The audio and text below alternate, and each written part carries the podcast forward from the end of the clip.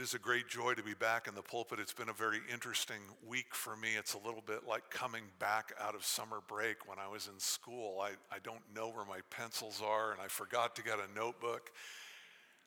I'm here, and my mic is on, and I'm thankful for it, and I even have a message, believe it or not.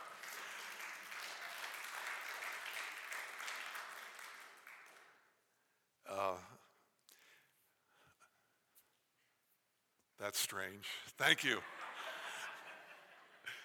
I, uh, one of the cards I received as, uh, just before I went on sabbatical was sent to me with a quote from Charles Spurgeon.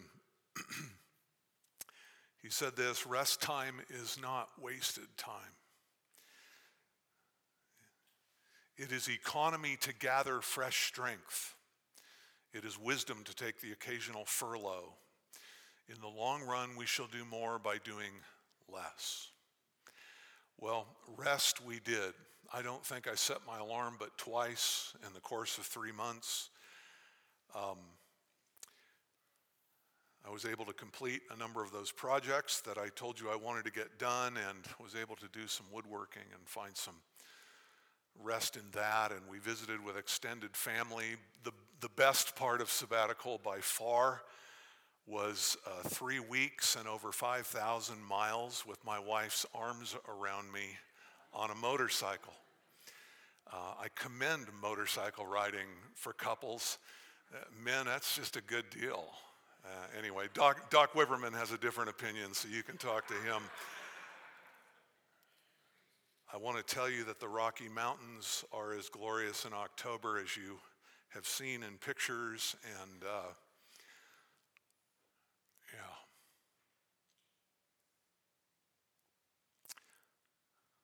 was a joy to visit with Hannah and Ethan. And uh, my heart, Susie's heart, just filled with gratitude to you uh, for your prayers, for your gift of time away. I read an article prior to going on sabbatical that extolled the virtues of sabbatical for pastors, and it was written to a church. And one of the things that this man writing said was that your pastor will feel loved and appreciated. I do. And I am just overflowing with gratitude for the leadership at this church, both elders and deacons, um, your faithfulness in the word, uh, for shepherding the flock. Um, I never had any doubts. Um, but this place, uh, again, by the grace of God and the, the strength of God that He supplies, is, is uh, a place of great joy for me, and you are a delight, and I'm grateful. I'm here to preach, uh, and, and so we want to open the Word of God. And as Jeff Man, Jeff, you stole the punchline. You told, you told people we were going to be in the book of Philippians. I was looking forward to that. We are going to be in the book of Philippians, and at least this morning we are, and it is a privilege to turn there. Let's do that. It's always a significant moment in a church when you begin a new book, and I can give you my reasons for being here, but I don't know all of the Lord's reasons for leading us here. But I know that you meet it just like I meet it with a sense of anticipation for what God will do in us corporately, what He will do in us individually and personally. And I want this morning to dive right in and take a bite. This isn't going to be a, a, your typical introductory message. I'm not going to give you much by way of context. I'm not going to talk to you about the situation in Philippi or, or the trials they were facing or about Paul's circumstances. We're going to come to the Lord's table today, and I I want to just go right to the truth that is exposed in these first couple of verses. I know that those things will come out in time. Philippians, in fact, is one of Paul's most transparent and biographical letters. He really opens up to the church at Philippi, a church whom he loved deeply, and they loved him. And so we will have time to, to see all those contextual things that are so important as you study a book. But this morning, we want to just begin looking at the first two verses, if you would, with me. Philippians 1, verses 1 and 2. Paul and Timothy, bondservants of Christ Jesus, to all the saints in Christ Jesus who are in Philippi, including the overseers and the deacons. Grace to you and peace from God our Father and the Lord Jesus Christ.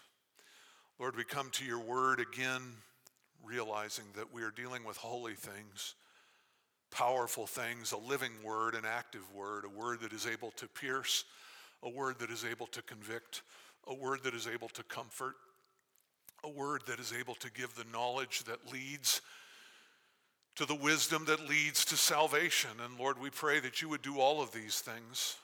We ask that you would teach us this morning by your Spirit. Amen.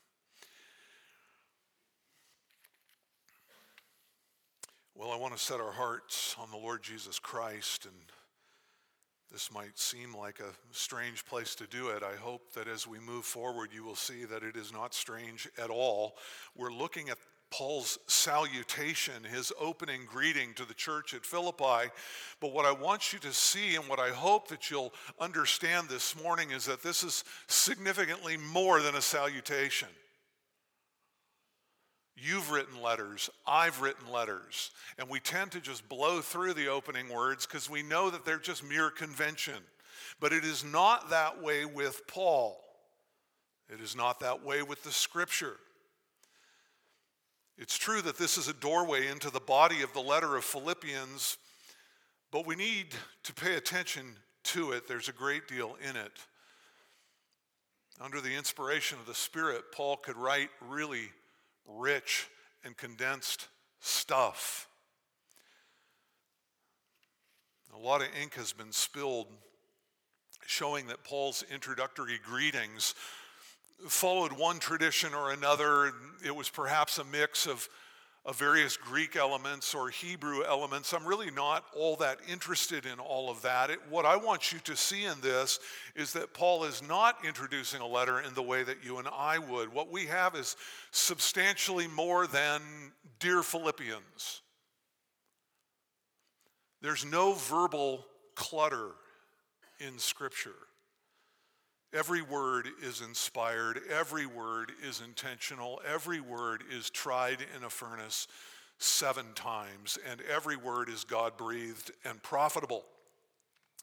And so, if you're here this morning and you have not been part of this church, and perhaps you don't come from a tradition of expository preaching, some of this may seem at the outset somewhat tedious. You're going to want to say, get to, the, get to the substance of this thing. There's substance, trust me, and we need to be disciplined enough to, to pay attention to the nuggets that are here and not just run past them. I remember when I was learning to fly fish, I would, in my youthful enthusiasm, want to just get in the water and begin casting. It was some time before I learned that the biggest and the best fish hold near the banks. And I'd been stepping on them trying to catch them. So it is in the Word of God, right from the beginning, right at this bank, right at the beginning of this letter, all the way to the end of the letter. Everything that is here is profitable, and there are lunkers for us to catch.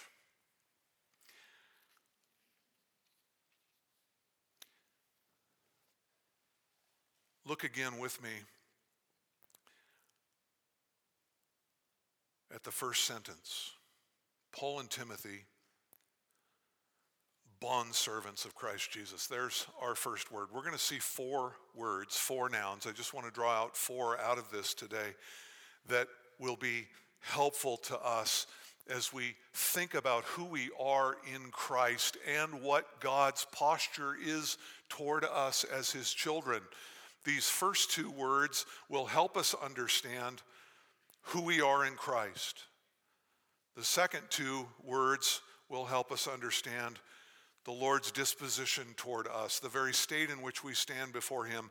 They are wonderful and they are rich terms. And we find the first one here was Paul introduces himself and his sidekick Timothy. He refers to himself as a bondservant of Christ. The Philippians were well aware of who Paul and Timothy were. Both had been involved in preaching the gospel in Philippi. Both had been involved in planting this church. They had visited it on a number of occasions.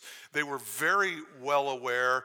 And I would say this just by way of side note that Paul includes Timothy here, not as a co author, but because Timothy is with Paul at this point and they are writing Perhaps Timothy even writing the words as Paul dictates. Paul is the author of this book. So, as Paul introduces himself and Timothy, he, he says, We are bondservants of Christ. Have you ever stopped to think, why does he do that? Do you ever do that when you're writing a letter? Dave, teacher of truth, whatever it might be for you. Carla, mother of six. You don't do that. We don't do that. But Paul does that. And what he shows us is what is going on in his head and the way that he thinks about his life. We have that sort of biographical data on Facebook, or perhaps you've passed out a business card. I can tell you what would be on Paul's business card. The Apostle Paul, bondservant of Christ Jesus. Who are you, Paul? He doesn't begin with his national heritage. He doesn't begin with all of his, his stats, his gender, his status as a, as a single man. He doesn't speak about his job. He doesn't define himself by any of the myriad of things that people in our culture use to define ourselves. Paul begins right here I am a bondservant of Christ, and so is Timothy.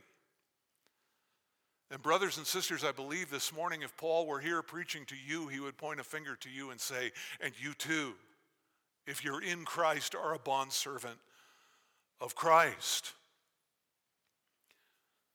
Do Doulos, literally slave. That's what the word means. And you say to me, well, if it means slave, why didn't the translators of the New American Standard render it slave? Why did they say bondservant or bondslave? And I've given you what really amounts to kind of a long and multifaceted answer in the past. But fundamentally, it's because they believe the word slave would not communicate well in English, even though that is the meaning of the Greek word. Slave comes with all kinds of baggage in the English speaking world. Conjures up images that translators thought were too painful and too closely associated with, you know, involuntary servitude and forced subjection and all the abuses of slavery. And so they tried to find a term that would convey the concept that they thought might be better. And you can understand that even in our, our current cultural context. You can see how you might want to soften terminology like this as people are so sensitive to these things. But there's a problem and the problem is that so many in the church in this present day have lost any and all sense of, of a life that is subjected to the lordship of Christ.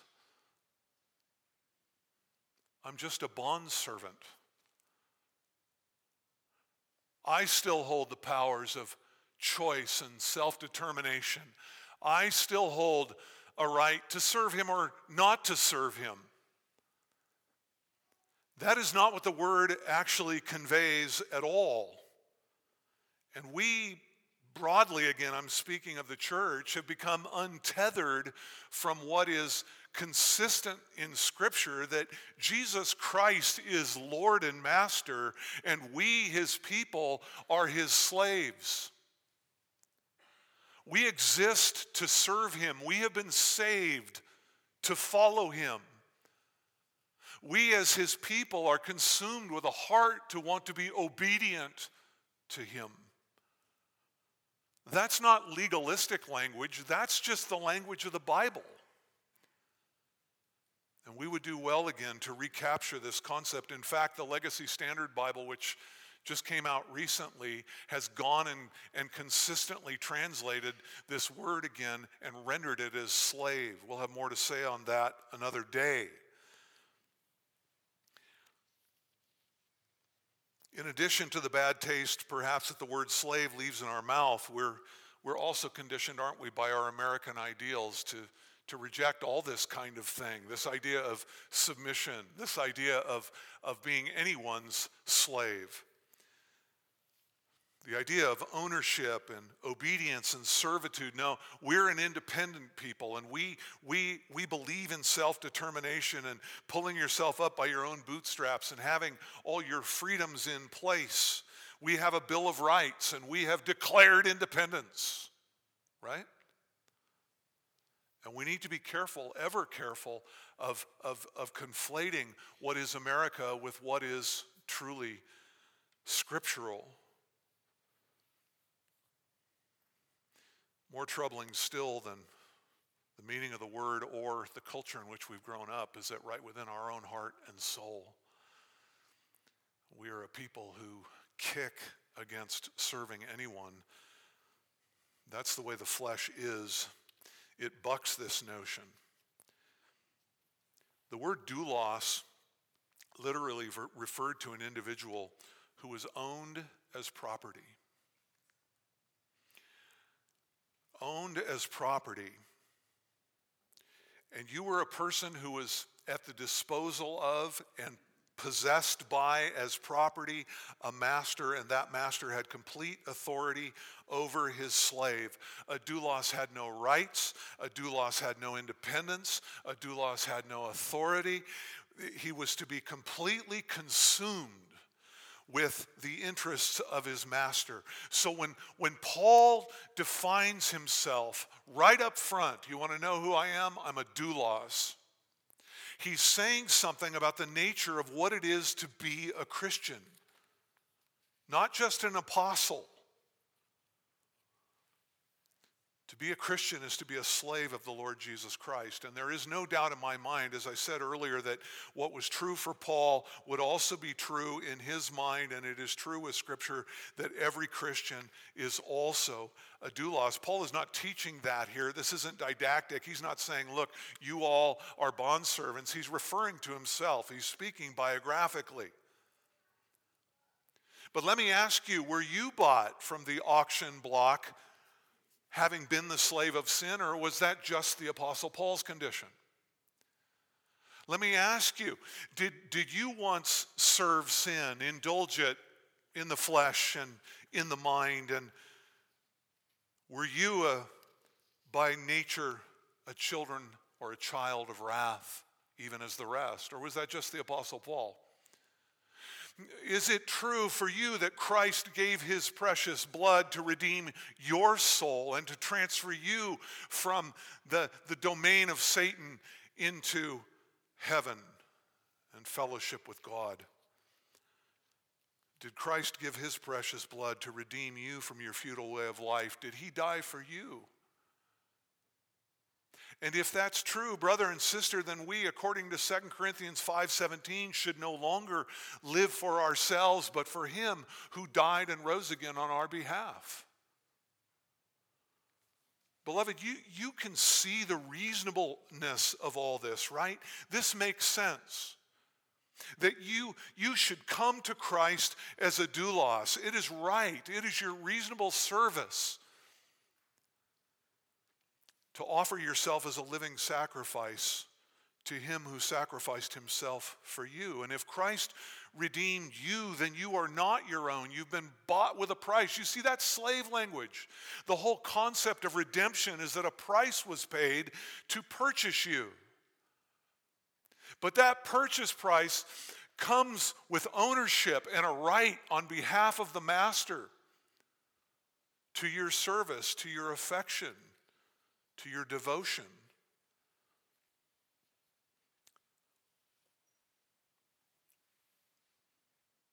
He delivered you from the kingdom of darkness to the kingdom of his marvelous light. He delivered you from the, your bondage to sin and self. He enslaved you by his perfect righteousness. You understand that. He not only cut the chains that held you to sin and death, but he enslaved you. And again, the word sounds strange in our ear because it is such a blessed state to be enslaved to the Lord Jesus Christ and to righteousness. We have the master of masters. He is a good and benevolent king.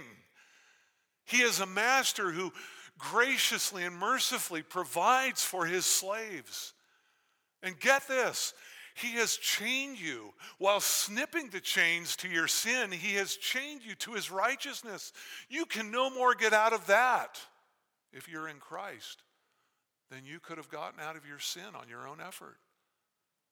Enslaved to righteousness, what a thought. What a reality. Beloved, we are a people for his possession. And all of this ought to really just explode on our hearts with significance and motivation. And we ought to be moved from the inside out to want to render our lives a living sacrifice to Him. It's so important that we think clearly about ourselves. And the nature of what it means to be a Christian. Christ owns us, we are his slaves, and there is no greater privilege than that. Love so amazing, so divine, demands my, my life, my soul, my life, my all. Well, that's the first noun.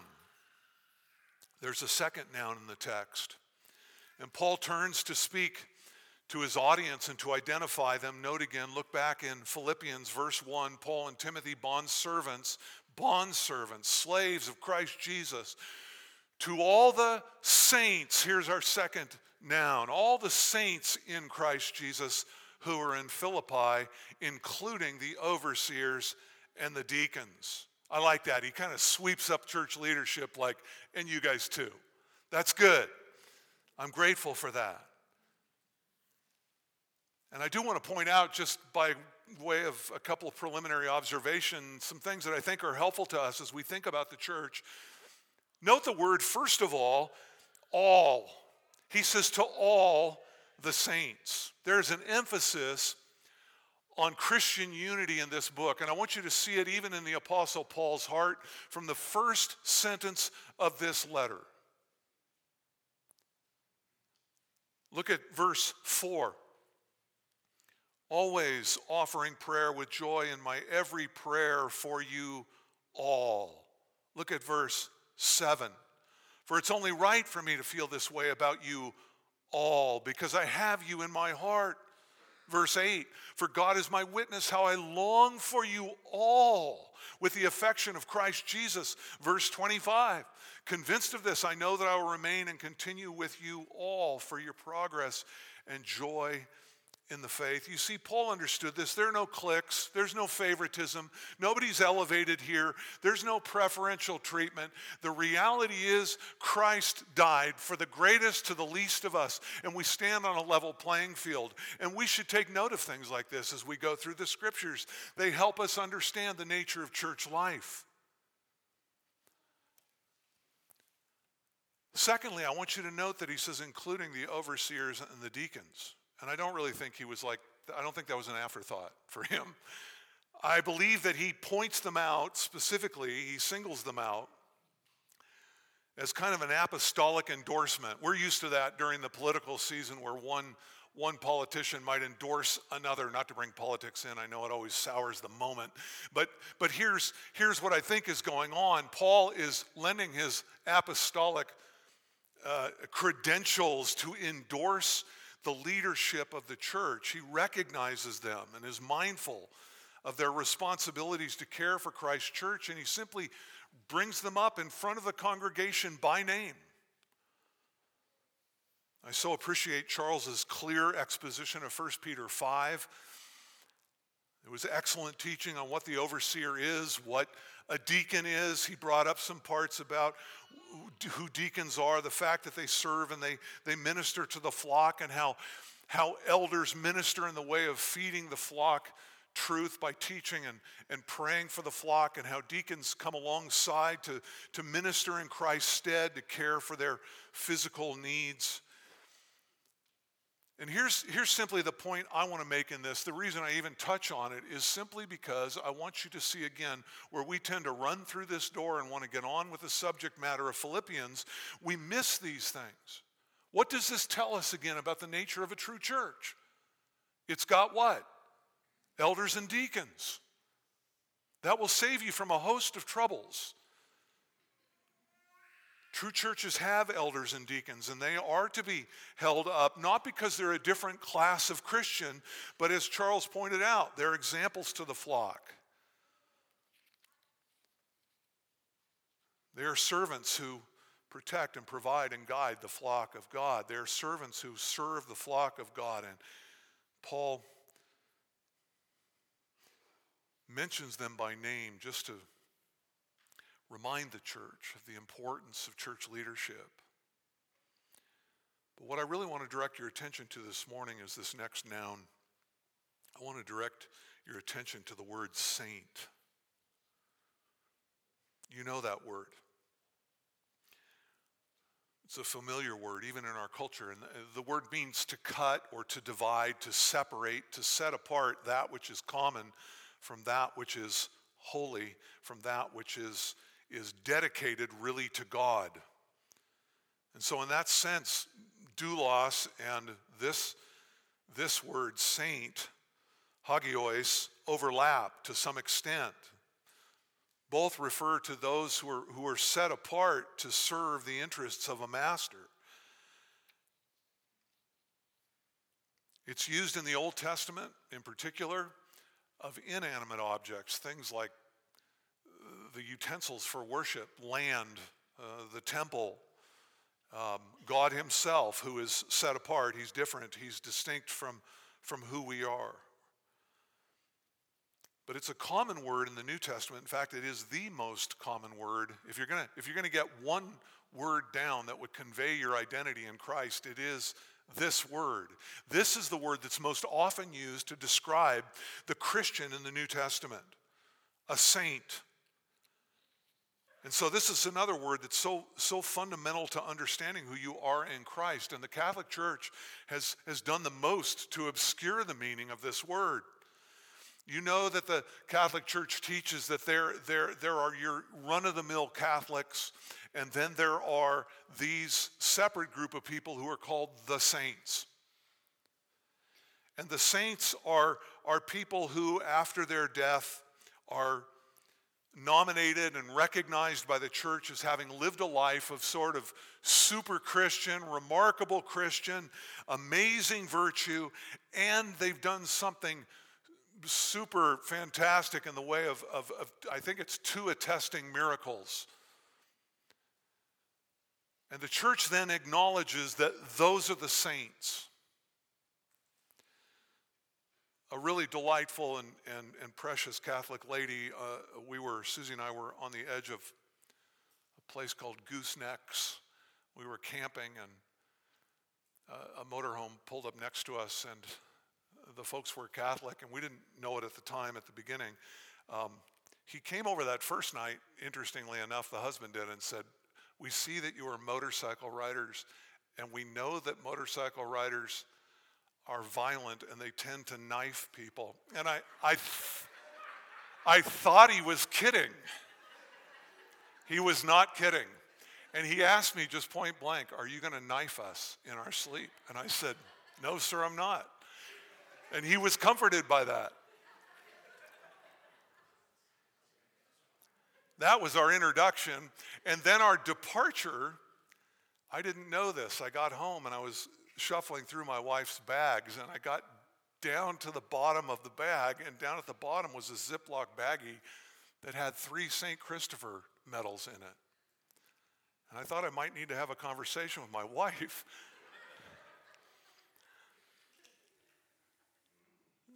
Susie went on to tell me that that woman, in, in kindness and consideration, looked at Susie on the back of that motorcycle and she thought, this lady needs a St. Christopher medal, right? Because, in fact, she needs three of them.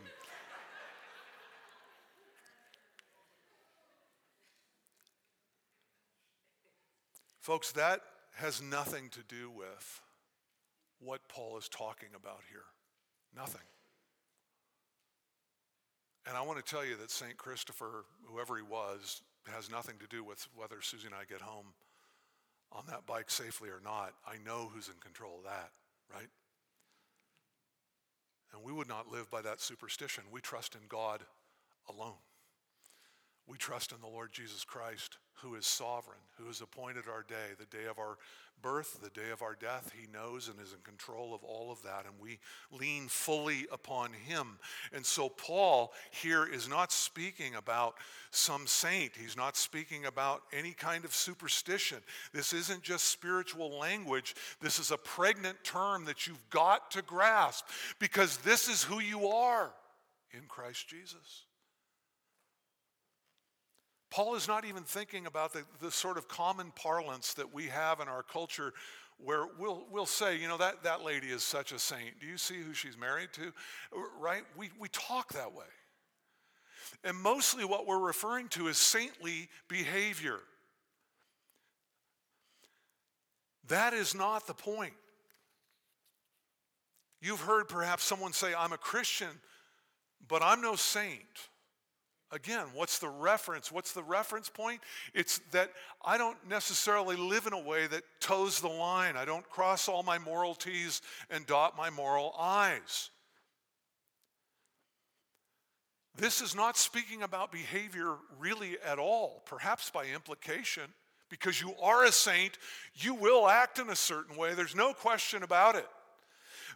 But really, this is referring to something entirely different. In fact, According to the Bible, if you're not a saint, then you're not a Christian.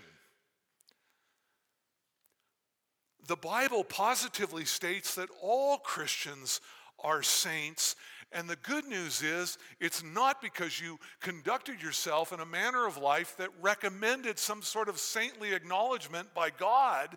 No, it's that Jesus Christ lived a perfectly righteous life fulfilling the law in every jot and tittle, every respect. He was perfect through and through. He was truly separated from sinners in that sense. And it's on, account of his righteousness that you today are clothed in righteousness as you have trusted in him. If you have put your faith in Christ, there was a great exchange. He took your sin and the penalty for it on the cross. He gave you His perfect standing. I didn't say great standing. I didn't say righteousness in some sort of qualified, you know, nobody's perfect sort of way. No. Before the Father, you are clothed in pure, spotless, white righteousness. You are holy. You're a saint. And there would be no problem whatsoever for you to walk up to somebody this morning and say, Saint Jeff, it's good to see you.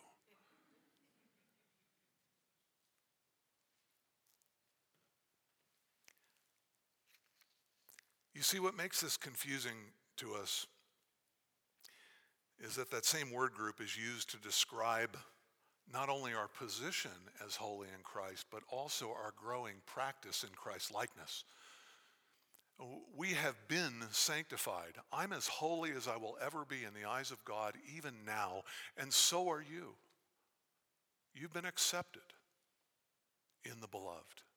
You've been accepted as righteous because Christ is righteous. But it's equally true, isn't it, that God is conforming us to the image of Christ and we are being made more righteous in the sense of our practical outworking of our possessed righteousness. And as we grow in holy behavior, we have forever a tendency somehow to talk about our holiness in terms, again, we're forever coming back to us and our performance. And we need to learn that, yes, while all of that is true, what is first and foremost and foundational about us as believers in Christ is that we have trusted Him, lock, stock, and barrel, for every ounce of our right standing before God. Saints in the truest sense of the word. Being saintly did not make you a saint. God accomplished that in His Son, who lived a holy and perfect, sinless life. And he gives you that sinless standing. Whether the greatest sin in your life has been murder or you've just stolen pencils from the office, all of it needed to be paid for, and all of it was paid for by Christ and you are clothed now in his righteousness. Brother and sister, if I were to press you and I were to say to you, Are you a sinner or a saint? The right answer, of course, is yes. But if I pressed you and I said to you, No, you must land on one or the other, are you a sinner or a saint? If you're in Christ Jesus, you should fall on the word saint because his righteousness overcomes your sin where sin abounds, what? Grace does all the more abound. It superabounds. You are covered and you are clean. I told you, you still want to rush through this like it's just a greeting? I tell you, there's stuff in the Bible if we'll just slow down and begin to look at these words critically. We are saints. Charles last week uh, he mentioned carnival mirrors, and I, and I thought, man, that is exactly it. Beloved, if you don't understand this about yourself, that you are righteous in Christ's righteousness, if you are looking to yourself for that, you're forever going to be looking in a mirror that's all wonky. You're going to see some semblance of yourself, but you're going to be tall and wobbly and skinny, or you're going to be short and fat and, and squatty. If you want to see yourself aright, you've got to understand who you are in Christ. Bryan Chapell says this here once again, as is so often the case in the epistles of Paul, is the wonderful affirmation of the beauty and the benefits of our union with Christ. Again, the apostle has taken us away from ourselves as the answer to the challenges that are greater than we. End quote. Are you resting in Christ? Saints, we have two more nouns and 20 more minutes. And so we're going to take these next two together, and I have scriptural warrant to do that because Paul actually pairs them together. Look at verse 2. Here's your next noun grace to you and peace. There's number three and four grace and peace. Grace to you and peace from God our Father and the Lord Jesus Christ. And Paul uses this greeting over and over and over again in his epistles, but again, it's not meaningless uh, chatter. It's a greeting that's very intentional, and it's a greeting of great joy and delight in the good gifts of God. And he wants to bring you right at the outset of this letter, he wants to encourage you by having you think accurately and clearly about God's posture toward you. Your posture, well, you're a doulos, you're a slave, and you also are righteous in Christ, you're a saint. But how does God look at you? Well, he has, he has a disposition towards you that is one of grace and peace. This word grace speaks of God's love and kindness to the undeserving. You may have learned it by, uh, by thinking about it as unmerited favor. It's the favor of God that we do not deserve. Here's one of the best definitions that I know of. This is from J.I. Packer in Knowing God. Quote, the grace of God is love freely shown toward guilty sinners, contrary to their merit, and indeed in defiance of their demerit. What's he saying? Well, think with me for a moment. The grace of God is God's love freely shown. We don't earn it. And it's being shown toward guilty sinners. That much we understand. It's contrary to our merit. What does that mean? Well, we haven't earned it, it's against what we've done. In fact, he goes a step further, and I think this is where this definition sets itself apart from so many others. He brings out this facet that grace is in defiance of our demerit. Not only do we not get what we deserve, but we get blessing on top, though we've demerited it. We have not earned it. It defies the fact that what we've actually merited is judgment. Let me read it to you again. The grace of God is love freely shown toward guilty sinners, contrary to their merit, and indeed in defiance of their demerit. It is God showing goodness to persons who deserve only severity and had no reason to expect anything but severity. No one on earth deserves anything but judgment. All have fallen short of the glory of God, every man, woman, and child to have ever taken a breath except the Lord Jesus Christ is a sinner and is guilty before God's judgment bar. And yet, God has been gracious, not just to us, but to all men. But He has been particularly gracious. If you are in Christ, you have known a grace that the world has not known. And so it was with the Philippians.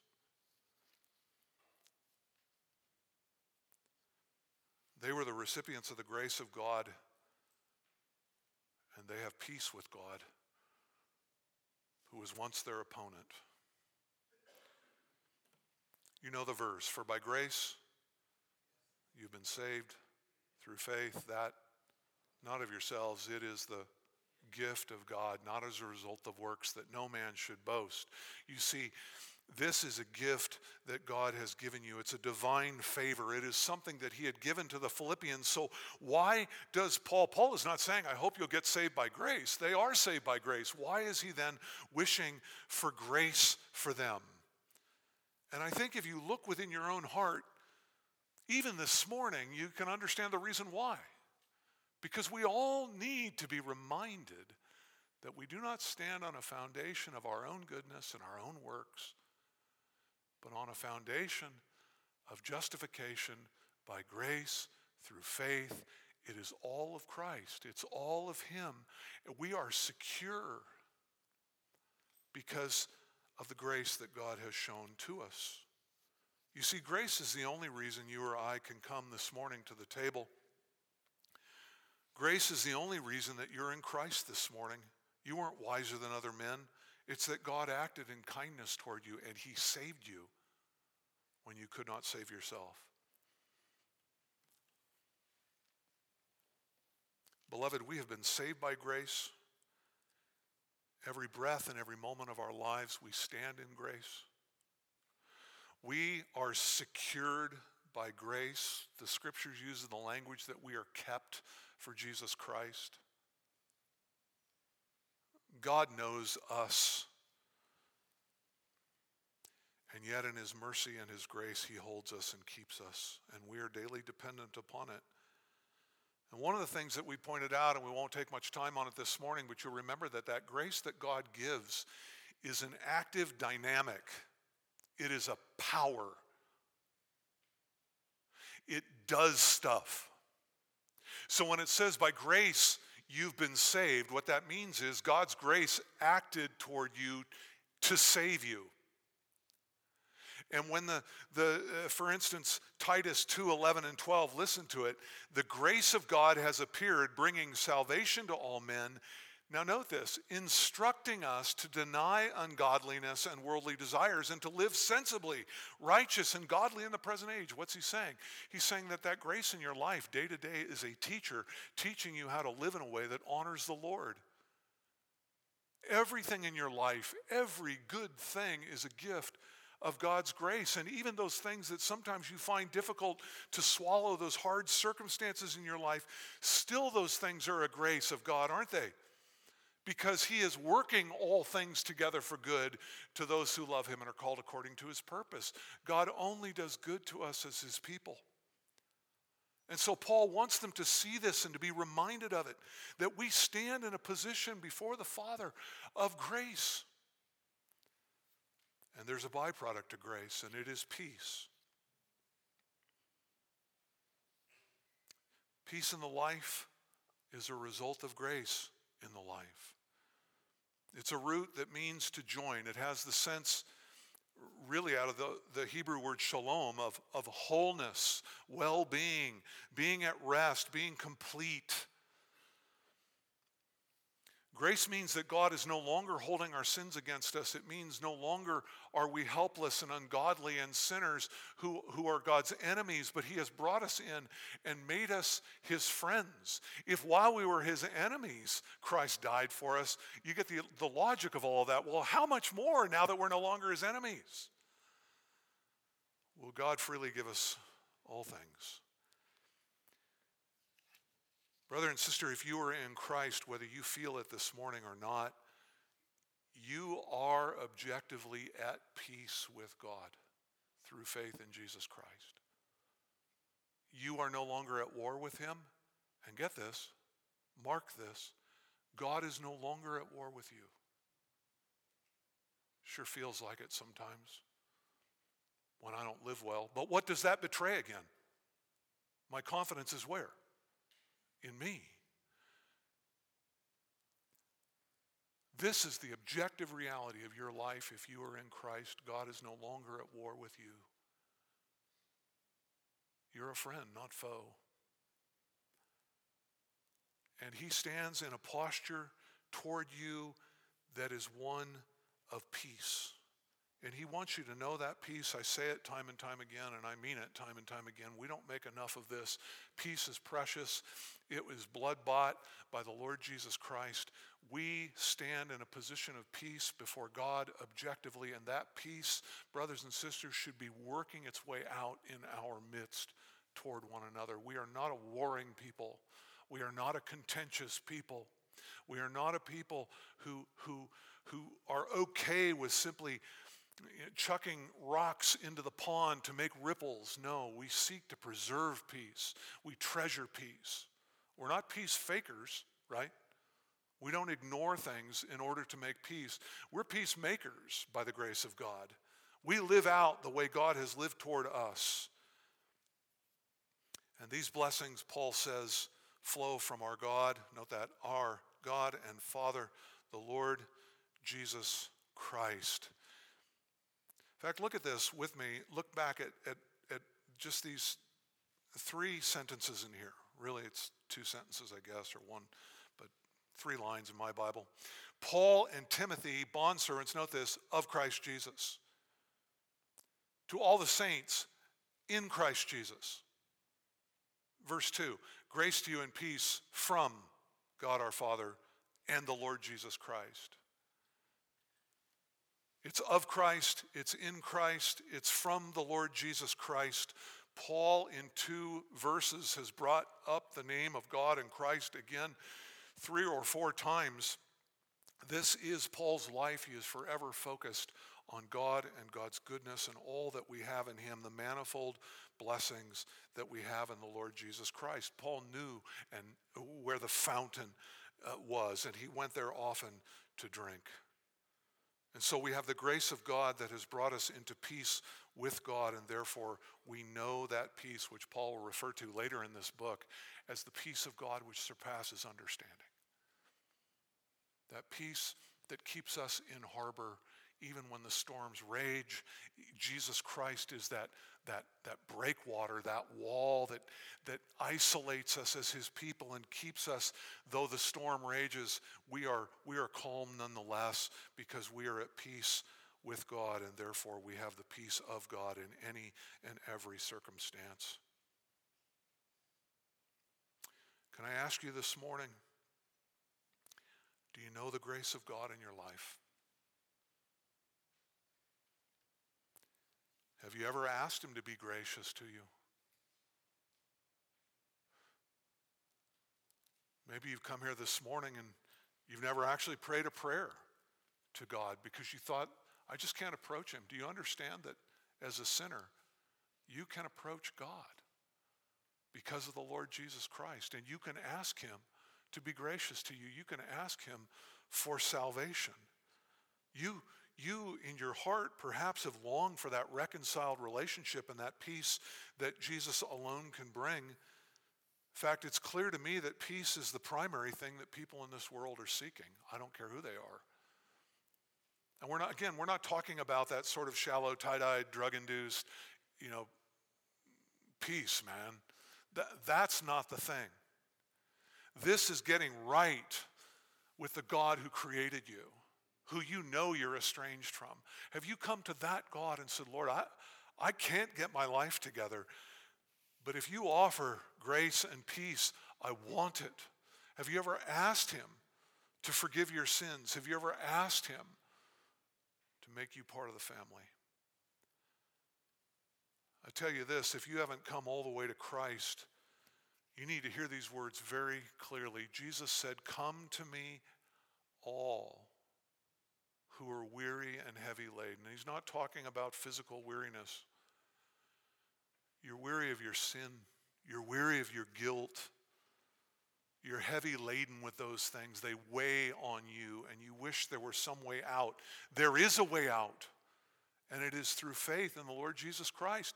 Hear his invitation again Come to me, all who are weary and heavy laden, and I will give you rest for your souls. That's not a suggestion, that's not a possibility. He's telling you that he will accept you, he will receive you. Unbelieving friend, if you have you found yourself borne down with a guilty conscience, it is my joy today to declare to you that God extends His grace to you in the Lord Jesus Christ. If you will but repent and turn to Him in faith, He will accept you. And He will establish a treaty of peace with you, and you will know peace like you have never known it. Brother and sister in Christ, as we come to the table this morning, I want you, through just these brief words, to hear the Lord beckon you again to this table. This table is for you, it is a gift of His grace. It is because peace was established at the cross of Calvary that we can come to this table and dine with Him. It is in remembering all that we've been speaking about this morning that we come to the table. Not because we've cleaned ourselves up to come here, but because we are not clean in and of ourselves and we need our feet washed. We need to come back and remember yet again who sacrificed his life for us, the righteousness in which we stand as saints, and the fact that, that Christ gave himself for us. So if you come this morning weighed down with the fresh scent of sin upon your life, don't, don't shy away from the table. That's not what he means by eating and drinking in a worthy manner. This table is a fountain open for sinners. Come and understand that grace has been given to you, that peace is something that God established with you. And all of that seems so backwards and upside down, but his ways are not our ways, and his thinking is not our thinking. Jesus forgives sinners and only sinners. It's not the healthy who need a physician, right? It's the lame who need to be healed. Amazing love. Father, what thanks can we render to you for all the good that you have done for us? Lord, we forget none of your benefits, and we relish again this morning that you've given us an opportunity to come together and to consider these things that by your grace we have been made saints. By your grace we have peace. By your grace, Lord, you have transferred us from that awful enslavement of former days to be slaves of the greatest master ever. Lord, we rejoice to be your slaves. We rejoice to serve you. It's only right. And yet, Lord, all of that we remember comes back down to the gift of the Lord Jesus Christ, his righteous life, his sacrificial death, his mighty resurrection.